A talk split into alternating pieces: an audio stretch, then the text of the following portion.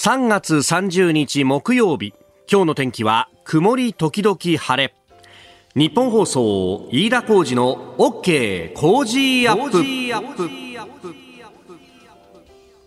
朝6時を過ぎました。おはようございます。日本放送アナウンサーの飯田浩二です。おはようございます。日本放送アナウンサーの新業一華です。日本放送飯田浩二の OK 工事アップ。この後8時まで生放送です。まあ曇り時々晴れというふうに申し上げましたけれどもね。昨日もなんかにわか雨夕方から夜にかけてずーっとこうね、えー、雷が鳴ったりなんかしてえー、えー、都心周辺はね結構土砂降りになってましたけれどもなんだかわかんない天気だね。ちょっとそうなんですよね。こうにわか雨はですね、今日も夕方以降ありそうでして、今ちょっとレーダー見ると、一部地域で降ってるところもあるんですけれど、ちょっと空模様の変化に注意が必要ですね。なるほどね。うん、念のため折りたたみの傘があった方がいいかなと。はい、ね、私はその雨にはね、降られずに済んだんですけど、昨日はちょっと夕方まで仕事をしていてというか、いろいろこう取材して回ってて、で、あの、夕方、そうだな、3、4時前ぐらいかな、会社に帰ってきたんですけど、そしたら、あの、エレベーターに乗ろうとしたらですね、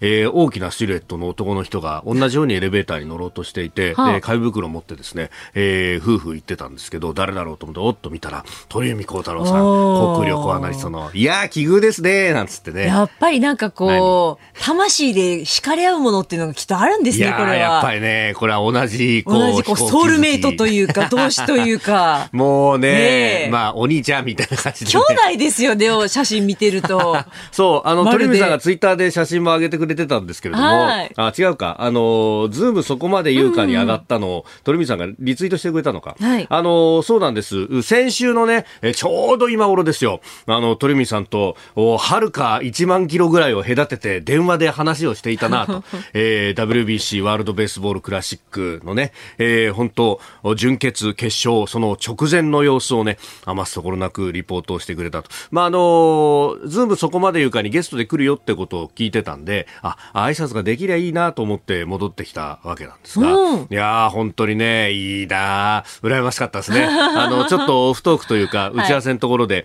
話を、聞きましたけど、あの瞬間に生で立ち会ってたっていうのはね、えー、で、あの、それだけじゃなくって、えあの、大変恐縮なんですが、うん、T シャツのお土産もいただいてですね、いや鳥さん本当にありがとうございます。ね、えー、引き続きよろしくお願いしますという感じなんですが、鳥海さんは、あの、オンエアでもね、おっしゃってましたけれども、ジャイアンツファンだというところで、はいうん、やっぱね、井田君と、こっから先はさ、もう井田さん、あの、ライバルだからね。そうですね。そう。で、うん、やっぱりこの東京ドームでね、えー、開幕3連戦は31日からありますから、もうそこへ向けて気合が入ってるわけですよ。で、あの、私はね、えー、阪神ですから、セリーグの開幕は31日なんですが、パリーグの開幕はその新しいエスコンフィールドというね、うん、えー、エスコンフィールド北海道、えー、このこけら落としというか、まあ、あの、オープン戦ではすでにやってますけれども、公式戦としてはこけら落としたということで、1日早く今日開幕ということになっておりまして、えー、もうすでにね、えー、ショーアップナイターも、スペシャルという形で準備を進めております。えー、今日は、夕方からですね、5時30分からこのエスカンフィールドのこけら落とし、日本ハム対楽天戦、スペシャルゲストが伊集院光さん、解説は谷重元信さん、実況は清水久志アナウンサーということでお送りいたします。まあ、あのす、でにね、ここから野球始まるんだなというね。本当ですね。いや、そして谷重清水コンビというと、あの準決勝の劇的なさよならをやっていたという二人。ね。えー、ぜひぜひこちらもお聞きいただければというふうにも思っております。後ほどね、あの、このエスコンフィールドの取材などもしている大泉アナウンサーともつないでですね、現地の様子というのも、この番組の中でも、えー、聞いていきたいと思います。いやー、いよいよ急春到来ですよ。もうね、あの、いろいろメールやツイッターもいただいておりまして、えー、ピートモさん、八丈町から、八丈島からいただきましたね。私はジャイアンツファンなんで、応援は明日からという感じですけれども、今日の日本ハムと楽天戦もとても楽しみです。仕事を早めに切り上げて、ビール片手にテレビ観戦したいですね、と。ああ、音はぜひラジオでお聞きいただければと、そのね、あの、音響の違いなんてのもね、いろいろ、耳で感じることができると思います。それから現地に行くぞというのは神奈川瀬谷からいただきました。えー、ココナゴ、ココナゴの父さん。えー今日エスコンフィールド行ってみましょうと。私は仙台から横浜に単身赴任中でして楽天ファンなんです。うん、あ、そうなんですね。おお、家族の許しをもらってぼっち観戦です。そうですか。じゃあ、あの、おビジターの楽天側に入って、うん、えー、声を上げるのかなと。そうなんですよ。声を上げてのプロ野球観戦もね、久しぶりにこれも解禁になるんで。本当久しぶりです。ああ、やっぱその辺もね、音の違いがあると思いますし、ね、エスコンフィールドどういう形にね、えー、なっていくのか。ね、えー、伊集院さんはもう、昔からの日本ハムのファンでいらっしゃるということで、そういう意味ではですね、後楽園、東京ドーム、そして札幌ドーム、エスコンフィールドと、おきっとね、えー、4つの違いとかも語ってくれるんじゃないかなというね、私はあの、東京ドーム時代には、乾杯シートっていうのがあってね、えー、ビール1杯と、それからつまみがついて、内野の席が2000円で買えるっていうね、あの当時。よかったんだよね。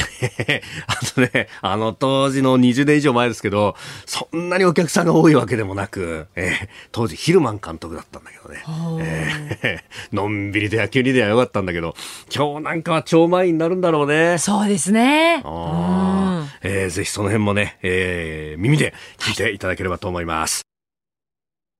ここが気になるのコーナーです。スタジオ長官各紙が入ってまいりました。えー、今日の紙面はね、えー、バラバラという感じであります。で、えー、そんな中で、えー、後ほど取り上げるニュースとしては産経一面 TPP イギリス加盟合意へと発足11カ国以外で初というニュースが一面として取り上げられています。えー、それから、まあ、あとは本当にバラバラなんですが朝日新聞一面トップは国交省元次官人事介入かというですねセンセーショナルな見出しが、えー、出ております。空港施設会社、まあ、あの各地の空港でビルの運営などを手掛ける民間の企業で空港施設という会社があって、まあ、これあの東証プライムに上場している会社なんですが、え、もともとというかかつては国交省の、まあ、OB の方が社長を務めていたということがあって、まああのただうん、社長肝入りの事業が損失を出すなどして経営刷新を求める声もあって、まあ、上場企業ですから株主さんたちもいっぱいいる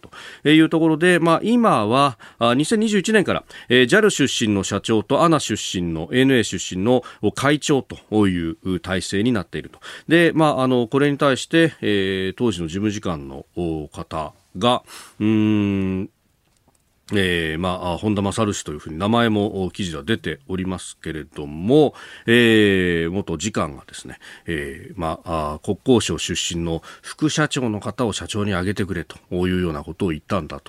というところなんですが、まあ、ただ、うん、会社側としては、いやいや、うち上場してますし、指名委員会があって、そこで役員は決めますんで、という形になった。だから、まあ、あのそこでね、国交省として、まあ、社長にしてくれたらサポートもしますよとかいろんなことを言ったじゃないかということが言われてますけれども、まあ、人事介入かなので、えー、実際にじゃあそういうことが起こったかどうかというと、まあ、今も民間から来ている社長会長がいらっしゃるという中なので、うーんというね、まあ、かなりね、えー、そのグレーなゾーンをつくということなんだろうというところなんですが、一面トップでって、えー、いうところになると、なんかあの、最近朝日の一面、たまにこういう週刊誌みたいなことやるよなと。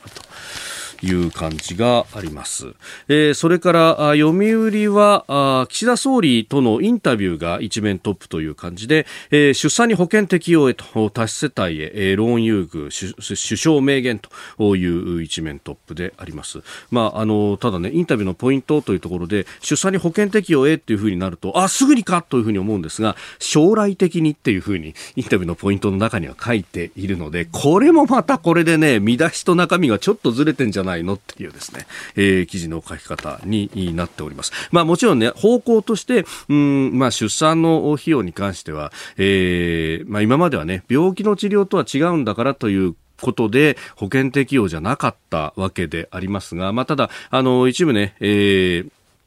母体であるとか、あるいはあお子さんにとって、えー、危険な状態であ医療的な処置をしなければいけないと、まあ、例えば帝王切開だとかということになるとお保険の適用というところの,、まあ、あの住み分けがあった部分があるんですが、まあ、そうは言っても出産費用って結構かかるよねというところがあったりしたので、まあ、ここにこういう、ね、適用してとサポートをしていくっていうのは、まあ、大事なことだと今は自治体レベルで、えー、出産一時金を出したりとかそういうことはありましたけれどもというところであります。で、えー毎日新聞は富士山噴火徒歩で避難と、えー、渋滞防ぎ要支援優先というニュースを一面トップで、えー、書いております。まあ、富士富士山火山避難基本計画というものをオンラインの会合で、えー、了承をされたということです。まあ、静岡、山梨、それから神奈川と、まあ、富士山の周りの3県と国で作る協議会で、えー、この計画を改定をしたということでありますが、うんまあ、党で避難というとね、えーまあ、渋滞なんかがあるとそうですけれども、まあ、結局、その兆候などを捉えて早めの避難というものが、ね非常に重要になってくると、まあ、かつて、えー、臼山、えー、北海道でですね、えー、噴火の兆候を捉えて避難をして、そして被害があほとんどなかったと、まあ、もちろん、ね、物的な被害はあ噴火ですからあるわけですが、人的な被害をこう防いだというような、えー、事例もあったので、完全に予知できないというものでは、えー、ないだろうというところであります。ここが気になるでした。えー、コメンテーターの方々、このコーナーからご登場です。今朝はエコノミストで福眼経済塾塾とエミン・ユルマンさんです。おはようございます。おはようございます。よろしくお願いいたします。よろしくお願いします。えー、まず、簡単でありますが、プロフィールご紹介いたします。えー、トルコ・イスタンブールのご出身、1997年に日本に留学され、日本語能力試験1級を受け、えー、1年後、東京大学理科一類に合格。その後、東大大学院で、えー、生命工学修士を取得されました。2006年野村証券入社投資銀行部門や機関投資家営業部門に携わられた後2016年から福眼経済塾の取締役塾頭に就任されていらっしゃいます、えー、8時までお付き合いいただきます。よろしくよろしくお願いします。まず産経一面トップでありました各種経済面で大きく報じてますけれどもイギリスが TPP に加盟で合意へとなんか今週あたりからそんなニュース出てきましたがこれこの動きっていうのはどう見たらいいですか？えっと、まあ、世界はですね、私は、あの、アンチグローバル化、ブロック経済化に進んでいると思っているんで、まあ、その中でですね、あの、実は5つぐらいのブロックができつつあるんですね。で、この1つはまず TPP ブロックです。これが一つ目。で、もう一つはですね、USMCA って言って、あの、はい、まあ、新しいナフタですね。アメリカ、メキシコ、カナダ。はい。で、あの EU は EU で一つのブロックですね。EU、あユーロブロックです。はい、で、さらにですね、ユーラシアブロックというのは、これはいわゆる中ロを中心とする中国の一帯一路政策に沿った、まあ、ブロックですね。はい、最後はですね、アフリカ自由協定権というのがありましてですね、これは2019年に発足してて、これも結構50カ国以上ですね、実は加盟していて、まあ、あの、緩くこれぐらいのブロック、ただ大きく言うと2つのやっぱりブロックに私分かれると思っていて、まあ、中国をリード、中国をまあ主導とする、やっぱり権威主義権と、はい、まあ、あの、アメリカを主導とする、まあ、自由あの、リベラル経済圏ですね。この多分2つに大きく分かれると。ただ、緩くは5つぐらいのブロックに分かれていく。まあ、そんな感じかなと思ってます。うん。そうすると、この EU の部分から出ていっているイギリスは、まあ、TPP に行かざるを得ない。そうですね。まあ、あの、どっちかに、まあ、USMCA に入るか、TPP に入るかっていうふうに考えた場合には、はい、まあ、イギリスは、まあ、いろんな意味で海洋国家なので、はい。えーまあ、TPP に入ることでさらにアジアでのその、まあ、一種の影響力を増やしたいという狙いもあるんじゃないかなと思いますね。太平洋における、まあ、どのみちイギリスは大西洋においては強いわけですから、はい、まあ、太平洋での力を維持するという、まあ、そういう狙いはあるんじゃないかなと思います。うん。あの海洋国家という言葉が出ましたが、まあ、19世紀からの、まあ、固定的な地政学の中で、えー、海で交易で、えー、栄える国とそして、えー、陸の中にいるランドパワーの国と、やっぱそのこう切り分けみたいなものっていうのがまた顕在化してくるんですかね？まあ、してますね、もうすでに。先ほど言ったように、その、あの、ユーラシアブロックっていうのも、まあ、ある意味だから中国の一帯一路っていうのは、昔のシリクロードを復活させようっていう、あの、まあ、大きな壮大な夢なんですよね。で、つまり、まあ、今の世界貿易っていうのは、すべて海を通じて行われてるで、で、海っていうのは19世紀以降は、やっぱりアングロサクソンが支配しているわけですから、まあ、そこは昔はイギリス、今はアメリカ、まあ、大きく言うと米アングロサクソン勢力ですね。はい、で、まあ、海では勝てないとなると、陸の貿易を復活させて、まあ、そこで、あの、まあ、覇権を得ようっていう、まあ、その狙いですよね。まあ、つまり、えー、おっしゃる通りで、まさにその、いわゆるその大陸国家と海洋国家のまた対立構図ができつつあって、まあ、その中で日本というのは海洋国家なので、やっぱり太陽国家側にいるんですね、今回は。えー、今日は8時まで、えー、この、まあ、世界における立ち位置、そして、えー、どういうことが起こっているのかというあたりお話しいただこうと思っております。えー、よろしくお願いします。よろしくお願いします。ここで、ポッドキャスト、YouTube でお聞きのあなたにお知らせです。ラジオ局、ニッポン放送、飯田浩司の OK コージーアップ、週末増刊号を毎週土曜日の午後に配信しています。1週間のニュースの振り返り、ニュースの予定やコメンテーターのラインナップを紹介しています。後半はコージーアップコメンテーターがゲストと対談するコーナー。今月はジャーナリストの佐々木俊尚さんと評論家の金美齢さんに登場いただき台湾をめぐる安全保障をテーマに掘り下げていきます週末もぜひチェックしてくださいあなたと一緒にニュースを考える飯田浩二の OK 工事アップ。コメンテーターの方々と7時をまたいでニュースを掘り下げてまいります。今朝はエコノミストで福眼経済塾塾とエミン・ユルマズさんです。引き続きよろしくお願いします。よろしくお願いします。えー、まずは株と為替の値動きをお伝えしておきます。現地29日のニューヨーク株式市場ダウ平均株価は前の日と比べて323ドル35セント高い3万2717ドル60セントで取引を終えました。ハイテク銘柄中心ナスダック総合指数は210.16ポイント上がって1万1926.24でした。一方、円相場は1ドル132円90銭付近で取引されております。えー、ナスダックが上げていると IT 株の上昇が牽引というような話なんですけれども、うん、これどう見たらいいですか？えっとね、はい、あの、これ実はですね面白い現象が起きていてナスダック見ると騰落率が最悪なんですよ。最悪。そう。でつまり騰落率っていうのは上がってる銘柄と、はい、まあ、下がってる銘柄の差ですね、はい、つまり全体で見ると下がってる銘柄の方がダントツ多いんです。だけど一部の、まあ、大きなあの、まあ、IT 企業、テック銘柄で、まあ、指数を押し上げてるような感じ。でそのネタ、まあ、口実っていうのは AI なんですよ、はい、AI ですか？そうですまあ、そのど真ん中にあるのはエンビディアで、はい。で、まあ、あの、先日、あの、まあ、マイクロンもね、その決算出したんですけど、結局、まあ、決算悪いのに株価が上がってるっていう、まあ、それも結局 AI、AI って言ってるから、その決算説明でね。うん。AI に投資するとかそういうことそうそうですね、まあ、とにかく AI っていうそのフレーズを使うだけで、株が上がるんですよ、今。ほう。でそれって結局、何に似てるかっていうと、あの、はい、ドットコムバブルにすごい似てて、あのつまりに IT バブルですね。90年代の後半ぐらいの。あの時もなんかとりあえず関係なくてもドットコムってつければ会社名に上がってたんで、うん。ペットドットコムとかですね、なんかそういう、全然関係ない、あの全然 IT とも関係ない企業がとりあえずドットコムつければ上がってたみたいに、今とりあえず AI って言っとけば、はい、上がるみたいな相場になってますえそれっていうのは、やっぱアルゴリズム取引とかでキーワードに反応するとか、そういうことなんですか、まあ、それもありますね、もちろんおっしゃるとり、そのアルゴリズム、まあ、それこそ AI なんですけど、あなるほど、そうか、そうそうそう AI が AI に反応するまあ、AI が AI に反応して、相場を上げてるんですね。はあ、なるほど。で、その AI に、まあ、これは関連するのかどうかというところなんですが、こんなニュースです。岸田総理、対話型 AI 作成の質問に答弁。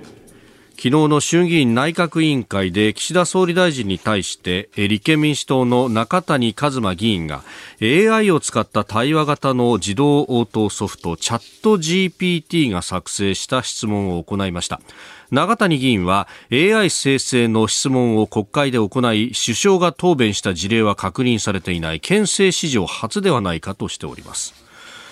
えーまあ、あの中身は新型インフル等特別措置法改正について、えー、衆議院議員だったら総理にどのような質問をすべきかというふうに聞いて質問は作成を依頼したということでありますが、まあ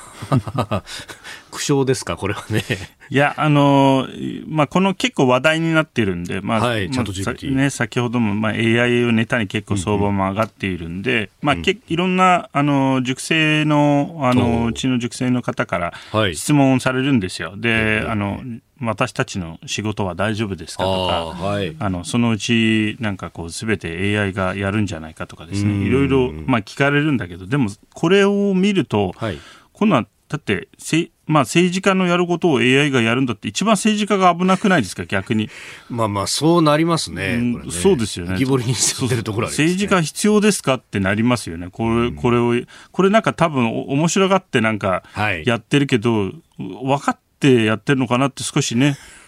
ちょっと不安不安になりましたよね。なんか自分らの存在意義を、なんかこう、はい否定してるようなそういう使い方、まあ AI でもなんかまともそうな質問できるんだったらっていう。確かにそうですよね。じゃあそのね、民意の束を背負ってみたいなことをシステム上言いますけど、あれ、ネットの方がむき出しの民意はいっぱい転がってんじゃないかとか、ね、いや、おっしゃる通り、そうなんですよ。うん、その良し悪しはもちろん別としてですもちろんもちろん。そうなんですよね。まあ、ただ、その、もっと大きい、あの、ビッグピクチャーで見ると、私はもちろん、その、今すぐまあ、チャット GP ちょっと騒ぎすぎなんで、今すぐどうのこうのなると思わないけど、もちろんその、いろんな仕事が AI に変わっていく。まあ、特にですね、その、まあ、簡単なシンプルな、あの、ワーク。まあ、例えばレジ打ちっていうのももう日本でなくなりつつあるけれども、今ね、コンビニ、例えばセブンイレブンは自動でね、今キャッシュレスになってるじゃないですか。まあ、多分そのうち全部キャッシュレスになって、そういう人がいらなくなるとか、まあ、あの、まあ、事務作業とかですね、まあ、ああいう経理とかそういったものもすべて変わ変わりつつありますので、ただ、その、あの、まあ、これって悪いことかっていうと、実は日本にとっていいことだと思っていて、日本は少子高齢化を、あの、もうすごい問題視していて、ずっとそれが、あの、日本の衰退の理由にされてるから、むしろだから、将来私は人いらなくなるんじゃないかなと思う。まあ、今すぐじゃないけれども、あの、まあ、いずれも逆に本当人、人が有り余るのがすごい問題になるような世界に今向かっていっている。はい。それは明らかです。うん。多分私たちの世代かどうかはわかりませんけれども、はい、まあ、とりあえず多分私たちの世代は、まず AI を監視する人が必要なんですよ。いつか多分その AI を監視する必要もいらなくなるんで、その時には多分日本の人口が多いぐらいです。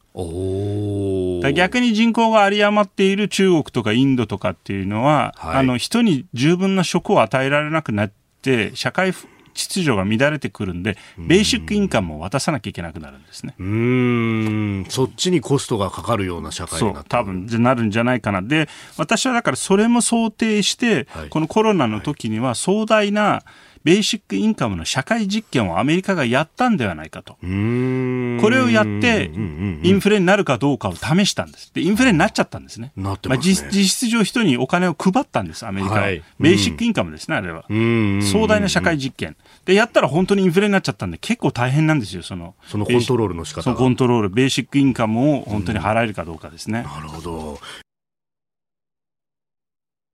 えー、まあ、あの、チャット GPT などの話の先で、えー、このコロナ禍で、まあ、アメリカが特にそうでしたが、まあ、かなり一人当たりいくらというね、えー、お金を給付金という名目で配りましたが、これが、まあ、ベーシックインカムの社会実験だったじゃないか。そうですね。という話。だと思ってます、私は。で、この、まあ、特に日本は人口が減少してるんで、人口減少でデフレが起こるんだ、みたいな話とかも言われましたけれども、これ、ベーシックインカムをやることことによって1人当たりいくらでお金配ることによってやり方間違えるとこれ結構なインフレになっちゃうとなりますね。やり方間違うとハイパーインフレになりかねないです。おお、うん、でもこそその場合のこのこのい、ね、インフレの起き方なんですけど、まあ、最初はその生産力があるから、まあ、政府もお金配れますよね。そうですね。うん、これ、どうなんですかね、そのうちこうお金配ることによって、まあ、また生産していくっていう、どこに何か国全体としての稼ぎ頭を設けたらいいのかみたいな話ってえっ、とですね、まあ、だから、まあ、例えばですね、その、あの、まあ、ベーシックインカムをあのずっと支払い続けるためには当然ながらその国全体としてはその働いてる人たちがその分の付加価値を生まなきゃいけないですよね。でそうならそうしないとその通貨の信任が落ちていくんですよどんどん。でまあこれはあの別にそのベーシックインカムって名前ではないけれどもまあ新興国とかですね独裁国家っていうのも似たようなことをよくやってるんです。だからベネズエラとか見ればいいし、まあ、またトルコのここ10年間のあの動き見ても、はい、まあ、要はそのあの政権が支持を得るためにあの、まあ、いわゆるその一番その、うん、年収が低い人たちに対してずっと給付金をやるんです。はい、だけど、結局時間が経ってみるとものすごいインフレになっちゃって、まあ、ベネズエラもトルコもハイパーインフレなので、うんうん、結局配ってるお金っていうのは大したお金じゃなくなるんですね。あで、これが起きてしまうと、本当に働いて付加価値を生んでる人たちの給料まで本当に目減りしてしまって何も買えなくなって、国全体としては購買力がなくなっていって、実質上通貨にも信任がなくなるんで、ドル化が進んでいくんですよね。ああ、自分とこの通貨よりもドルの方が。そう。信用ができるとそういうことです。そういうことです。だけどそうなると結局ドルっていうのはアメリカ以外の国っていうのは印刷できないんで。はい。で、それがさらにそのドル需要を高めるんですよね。これは悪循環なんですよ。ああ、うん、で、金融政策をある意味全部ドルが掴んじゃうっていうそういうことですね。そういうことです。で一旦だからインフレ、あの、ハイパーインフレになってドル化してしまえば、もう巻き戻しがものすごく難しいです。あのまあ、今まで日本っていうのはものすごくデフレをもちろん敵視してきたけれども、はい、まあ、そこと戦ってきたけど、インフレっていうのも一旦ある一定レベルを超えると抑制するのはものすごく難しいんですよ、インフレっていうのは厄介なものです。うん。確かにここ30年ぐらいデフレの時代しか経験してないので、こう実感がないところが多いかもしれないですけどそうですね、まあ、だから私は日本人はデフレのだと、はい、今今の日本人はデフレマインドだと思っていて、でもすでに世界っていうのは、デフレからインフレに変わってデフレの時代が終わってインフレの時代に入っているのにそれにまだ気づ気づいていない。で気づかないとこうどんどん持っている資産っていうのは目減りしていくんですね。はい、まあ、日本人あのすでにあの持っている日本円の価値っていうのはものすごい勢いで目減りしていってます毎日。まあ、それっていうのは今まで大きな買い物アイテム例えば車とかですね。はい、まあ、例えばその軽自動車の価格っていうのは15年前に比べると50%ぐらい上がってます。あの車全体で見ると20%上がってます。で家っていうのはもう同じくですね日本のあの平均住宅価格が過去7年間で年収に対して12%も上昇しています。ということは日本人の給料っていうのは12%目減りしたってことですね。ああ、本来は12%上がってくんないとそういうことです。だからまあ、そう、本来の、まあ、例えばその、えー、まあ、6000万のマンションが7000万になったってこと。その1000万どこに消えたんだ ?1000 万消えたんですよね。だから、7000万持ってたら1000万余ってたところが、やっと7000万で買えるようになりましたと。1000万消えたんです。インフレに。インフレに消えました。うん。なる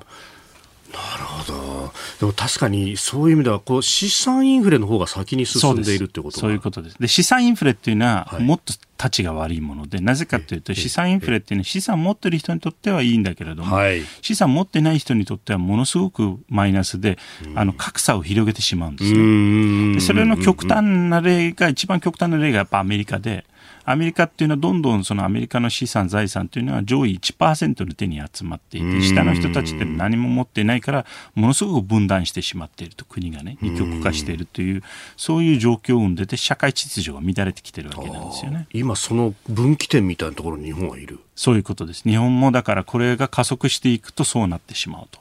だからみんな結構私はその、まあ、金利が上がってしまうと、ローンのね、はい、という心配をしているけれども、えええまあ、確かに家買ってしまった人はそうだけれども、でも今から買う若い人にとっては、うん、こんなに住宅価格どんどん上がっていったら、みんな一生買えなくなりますよ。おはようニュースネットワーク。東京有楽町日本放送キーステーションに全国のラジオ局21局を結んでお届けいたします。時刻は7時11分を過ぎました。おはようございます。日本放送アナウンサーの飯田浩二です。今朝のコメンテーターはエコノミストで福眼経済塾塾頭のエミン・ユルマズさん。取り上げるニュースはこちらです。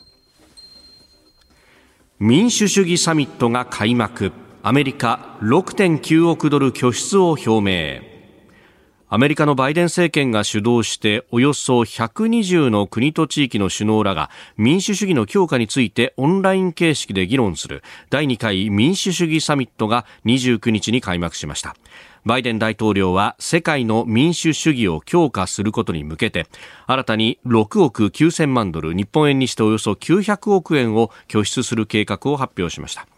アメリカは権威主義と位置づける中国やロシアに対抗するためアフリカなどで民主主義を重視する勢力の拡大を狙う方針です日本から岸田総理が参加、ウクライナのゼレンスキー大統領、それから台湾のデジタル担当大臣、オードリー・タン氏らが招待されているということであります。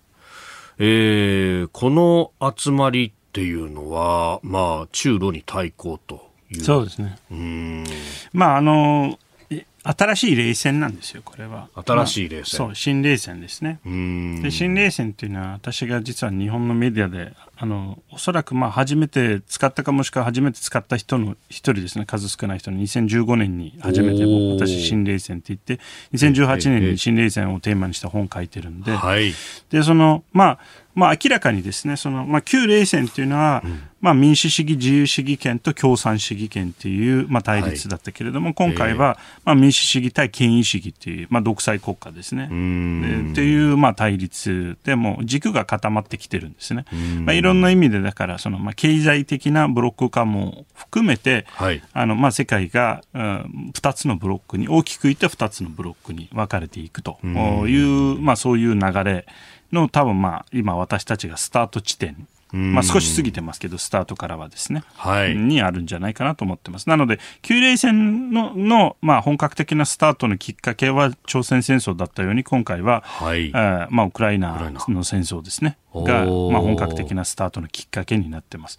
で、ちょうどですね、昨日のニュースで、はい、中国の、まあ、サイバーエキスパートが、えー、ロシアを訪れていて、今、あの中国からサイバーチームが行ってるらしいんです。で、YouTube を完全ブロックするために、ロシアに、まあ、技術提供するという報道が昨日出てます。へえ。それっていうのは、まあ、中国はね、あの、ネット上の万里の長城とグレートファイアウォールなんて言いますけど、ねはい、ああやって外からのネットを遮断する、はい、それを中国だけじゃなくて、そのグループでそういうことです。そういうことですね。まあ、なので、まあ、例えばですね、その、あの、トルコのエルドアン政権に対しても、はい、まあ、あの、ネットを監視するツールとか技術を提供するという、まあ、契約を結んでいるし、まあ、ありとあらゆるやっぱり独裁国家には中国が、まあ、要は技術、力、まあそういった expertise、専門家を送ったりしていると。はい、まあ、本当にあの旧あのソビエトと同じようなことを今中国がやろうとしてるんですね。つまり片方民主主義国家と片方が権威主義国家というまあ対立が明らかになってきているということです。まあ、かつての冷戦はまあある意味イデオロギーというものでしたけど、むしろ今回の場合はそのなんていうか統治体制というか。そういう部分そうですね。まあ、なので、パンデミックっていうのは、ある意味、中国にとっては、はい、あの、まあ、最初の方は少なくともいいプロパガンダにはなりました。なぜかというと、中国はパンデミックによって、まあ、特に、あの、あの、欧米諸国がものすごい被害が出たので、死者数が多かったので、はい、中国はその、まあ、自国民も含めて全世界に私たちのシステム、統治モデルの方が優れてますと。効率的だと。えー、いうふうにアピールしてたんですが、ただ、ただ、あの、やっぱり直近になってそれがワークしなくなったんで、まあ、はい、あの結局あのゼロコロナ解禁せざるを得なくなっちゃったんですけど、まあ、その意味でだから、えー、いろんなものをプロパガンダに使ってますよね。うん。で今回、これ、まああの、アフリカの諸国なども招待されていると、まあ、これから先、その両陣営に加わらないとグローバルサウスと言われているようなところをどっちが引き込むかみたいな話になってくるわけですか？そうですね、まあ、あのことにアフリカの場合は中国がものすごく、まあ、い。ろんな意味で投資したりとかですね、えーまあ、技術あの提供したりしてていろんなところにあと港を買収したり資源を買収してるしてるんですけど、はい、まあ、その意味でやっとまあ日本とアメリカはちょっとアフリカに重点を受け始めたなと。まあ、つまりあのどっち側にもまだついていない国をまあ味方にしようという動きがあの今起きてきています。うん。まあアメリカもね今日日経が少し報じてましたけれどもブリンケン国務長官であるとかイエレン財務長官、それから、えー、ハリス副大統領もちょうどアフリカに行って帰ってきたかどうかぐらいのタイミングだということで、ここのところ要人が行っているっていうのもその流れの一環ですか？そうですね。まあ、まさにその通りです。で、っていうのはもう、サイドが決まっている国に外交努力使っても、多分、あんまり、はい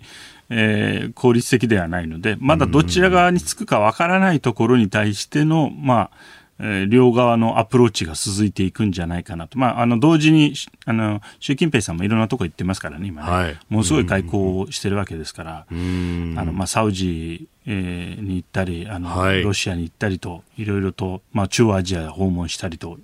えー、いうことで、まあ、多分、まあ、これからさらにそういった活動が活発化していく、まあ、その中で多分こう対立構造が深まっていくそんな、まあ、世界に入ったんじゃないかなと思ってます、うん、あの冷戦の当時もその第三世界という言って、どちらにも組みしないと、まあ、インドなどがその典型でしたけど、ね、今回はインドどうですか？まあ、今回もインドは、まあ、インドは当初はあの西側諸国につくのかなと思われてたんですけれども、このウクライナ戦争でやっぱりあのはっきりとしたスタンスを取っておらずですね、はい、またもう一回、まあ、第三世界みたいなその構想を、えー、あの描いている可能性があのインドはね十分ありますね。というのは、まあ、あのインドにとっても難しいのはですね例えばそのエネルギー持ってないので、インドはエネルギー資源がないので、まあ、エネルギーとか天然ガスはやっぱりロシアとか、まあ、その他独裁国家に依存しているし、はい。えーまあ、それ、まあ、中国とはもちろん対立しているもののですね、うん、一方で例えばその使っている軍事機器もほとんどロシア製のものを使ってるんですよね。はい、これ一方でパキスタンというのは結構中国のあの支援を受けているものの、はい。えー、使っている軍事機器っていうのはアメリカのものなんですよ。あ冷戦のからのこうねじれみたいなものがそのついて。そうなんですよ。だからそんなに簡単にあの辺の地政学っていうのは理解するのも難しくてですね。でパキスタンパキスタンでほらタリバンがあるじゃないですか。タリバンってパシュトゥン人なんで、はい、パキスタンの北部ってやっぱパシュトゥン人が多いので、まあ、そのあたりも気をつけなきゃいけないしみたいななんかこういろんな意味であのまた南アジアの地政学っていうのは極めて複雑だというふうに皆さん思った方がいいですね。なので、そう簡単にインドが西側諸国につくかというと、そうじゃないのが今回のウクライナ戦争ではっきりしました。はい、うん確かに、まあ、そうするとこうビジネスの面とかで考えても、まあ、あの中国が、ね、こうなった以上、次の人口が多くなって、えー、希望の星はインドなんだって結構日本でも報じられますけど、そう簡単なもんでもないそう簡単なものではないですね。まあ、幸いなことにインドは民主主義国家なので、はい、まあ、そこはプラスで、まあ、話しやすいというのはあります。ただ、やっぱり大きな文明圏だけあって、まあ、プライドも高いですし、どっち側にもつきたくないっていう気持ちもなんとなくわかります。インドとしては。で他方、この民主主義っていうふうにこう冠をつけちゃうと、まあ、あの、アメリカだとか西側に近いけれども、こう、統治機構的にちょっとうんっていう、例えばベトナムとかシンガポールとか離反しちゃうんじゃないかっていう指摘もありますまあ、それもありますね。その可能性はある。でもこれは、あの、ある意味イデオロギー軸に持っていかないと、はい、あの、アメリカにあの中国と戦う大義名分がなくなるんですよ。アメリカの国内向けの部分もあるってことですか？国内もあるけど、えー、あの同盟国に対しても。ああ、なるほど。説得力がなくな説得力がなくなるんですよね。だから、あの、ある意味、逆に今、権威主義、その陣営に中路を含めてですね、一番ないのは大義名分なんですよ。共産主義っていうのは良くも悪くも大義名分がありましたけれども、はい、今の権威主義っていうのはただの独裁主義って要は人をあの国家の力で押さえつけようっていう、まあ、そういうあの統治のあの国家の組織の仕方なので、何の大義名分もないし、当然ながら大義名分がないとソフトパワーがないんですよね。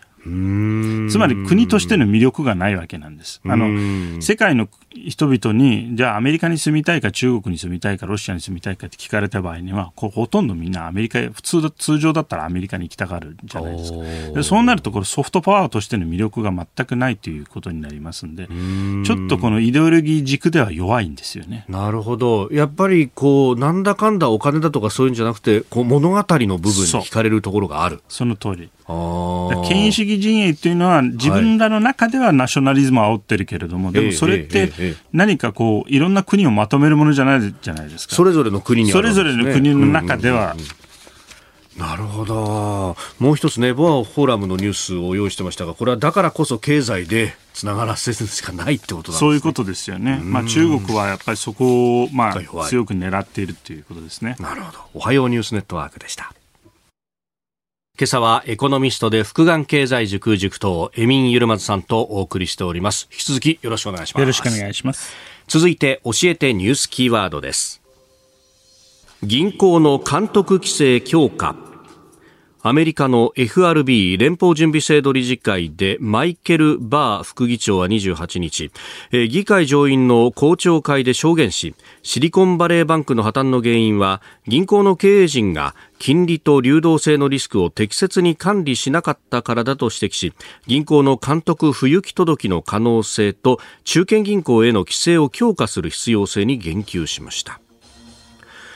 えーまあ、このシリコンバレーバンクの破綻ね。えー、集めたお金を、まあ、米国債などで運用していたけれどもその資産が目減りしただとかあるいはその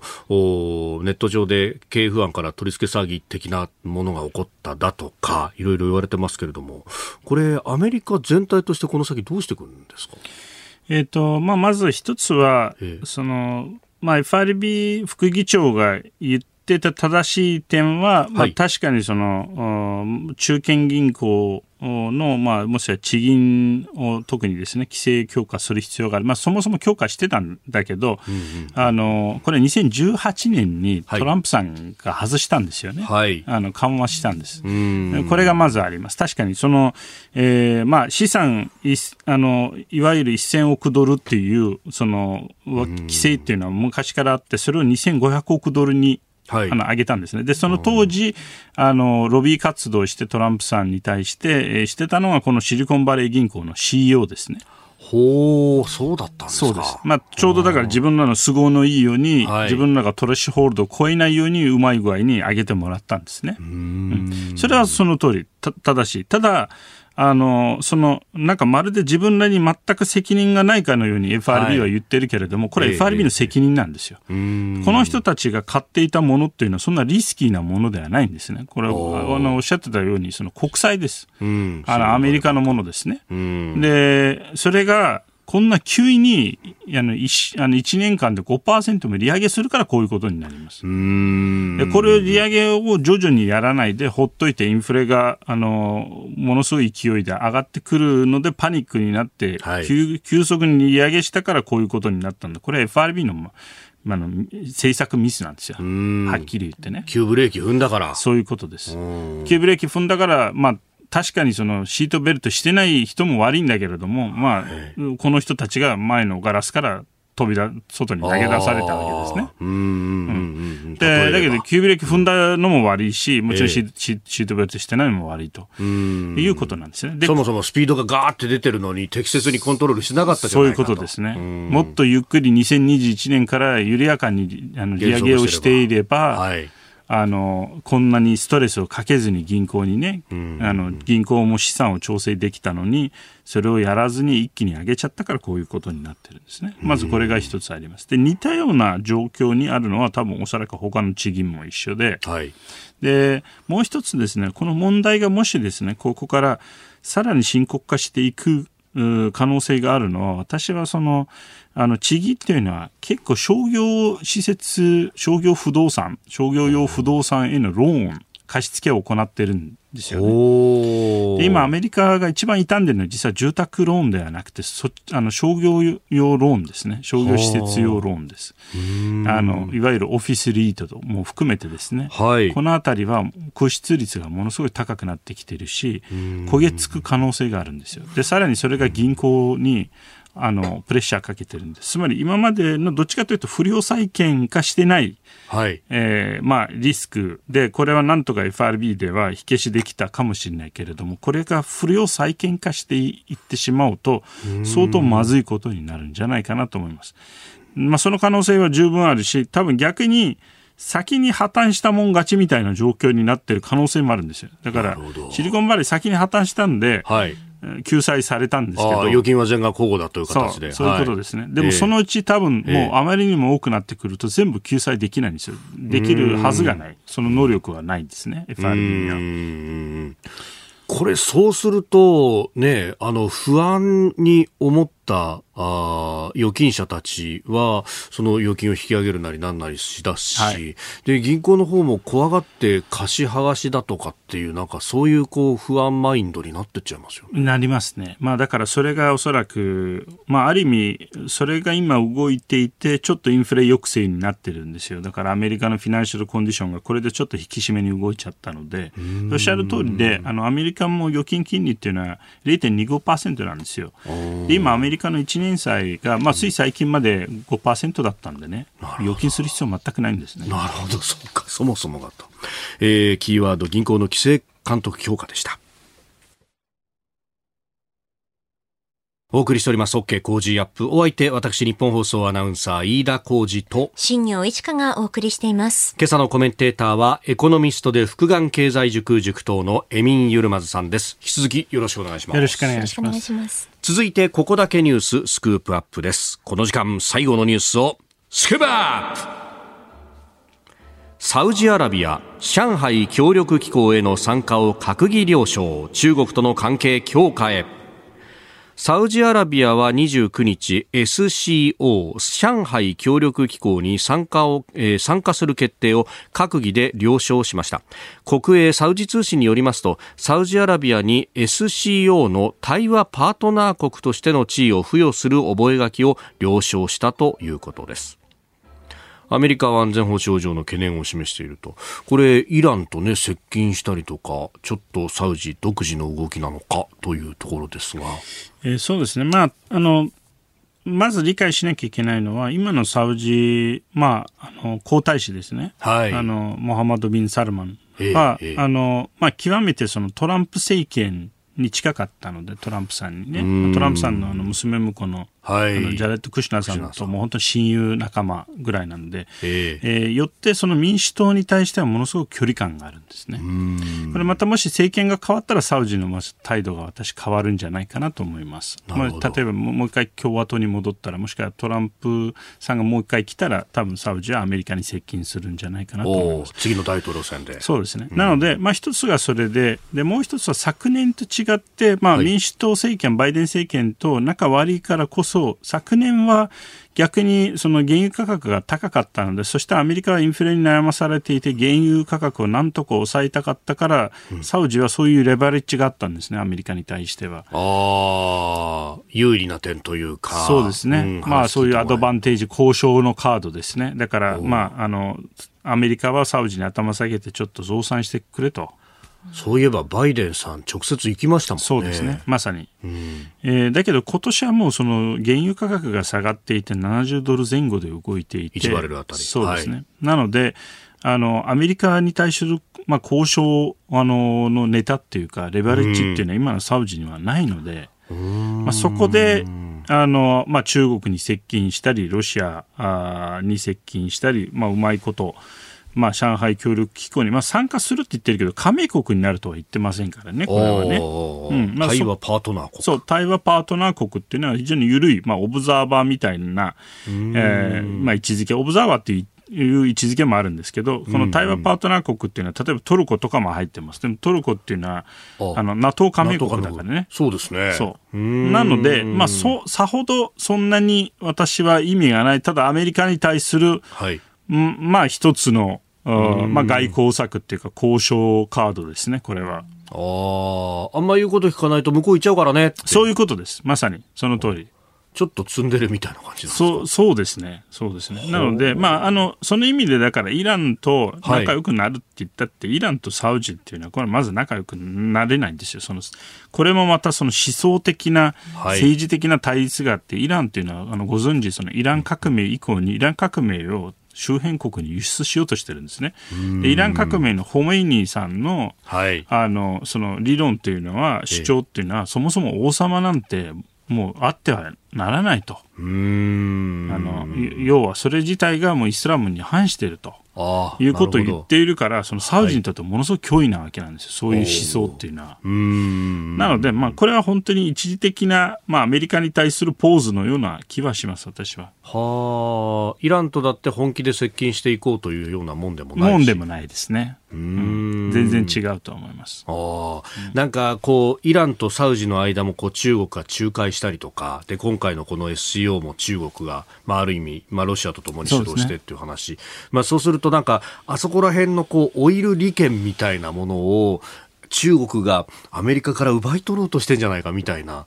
ことを思っちゃったりするんですが、これどうなんですか？まあ、それも中国の狙いとしては別にその利権を全部持っていかなくても、まあ、自分の影響力をまあ、中東にまで広げたいっていう狙いはもちろんあると思います。やっぱり覇権を狙ってるわけですから、まあ、中東はあの、まあ、天然ガスもありますし、原油もありますし、はい、その他の地下資源もあるんで、まあ、重要ですよね。まあ、そこは一つあります。ただ、まあ、だからといって、じゃあその、あの中東事情を中国が理解できているのかっていうと、私そこも疑問があってですね。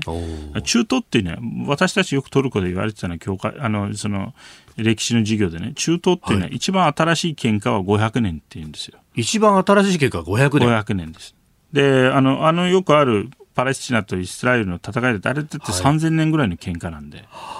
ああ、そっか、そっか、そっか。そうなんですよ。だから、あの、この最近始まったものじゃないからね。一番新しいいがみや、一番新しい喧嘩っていうのは500年ぐらいの歴史があるんです、中東っていうのは。ほまあ、それだけの、要は、あの複雑なところなんですよ。一番ちなみに一番新しい喧嘩そう500年の喧嘩ってどことどこなんですか？まあ多分だから例えばペリシャ人とクルド人とかですね。ああなるほどなるほど。うん、まあイスラエルそのねユダヤのところはもともとあって追い出されてとかそういうのが3000年前から始まってるということですね。そういうことです。まさに。だからその意味であの私はまああの、いろんな意味で、まあ、流動的にはなってる、なってきてるんじゃないかなと。もう当然ながらこれらの国々も、まあ、新冷戦の中でうまいこと立ち回って、まあ、自分らのその、ポジショニングを強めたいっていう狙いはあるので。なるほど。うん、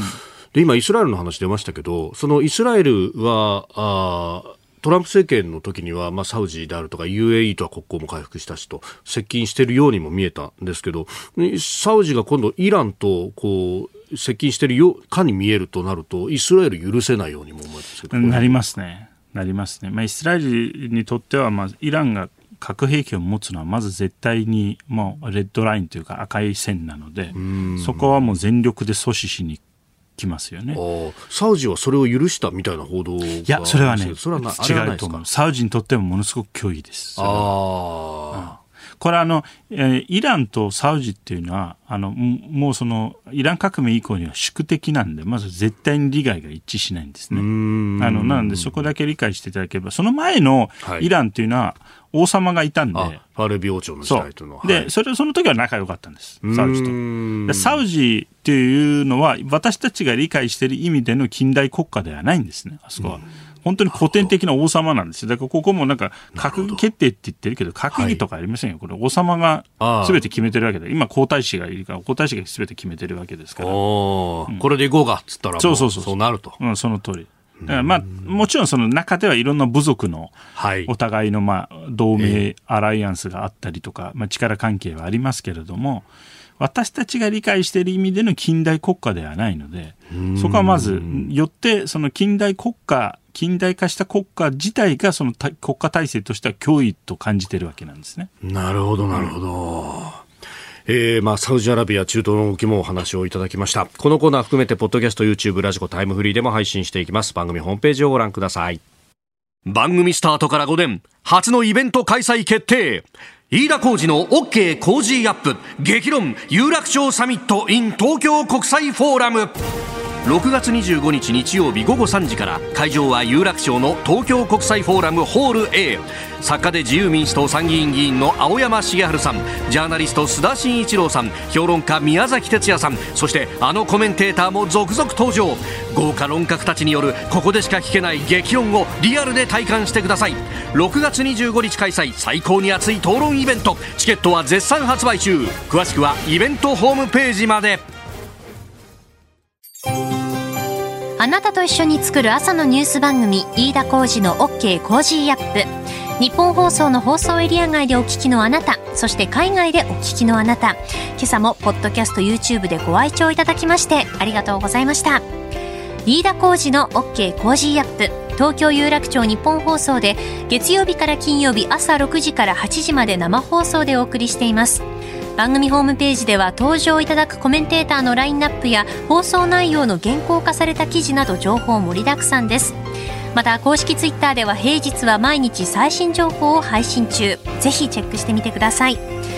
そしてもう一つ飯田浩二アナウンサーが「夕刊富士」で毎週火曜日に連載中。飯田浩二の「そこまで言うか」こちらもぜひご覧になってください。忙しい朝そして移動中。ニュースを少し深く知りたい時。ぜひ AM、FM、ラジコはもちろん日本放送のポッドキャスト YouTube でお楽しみください。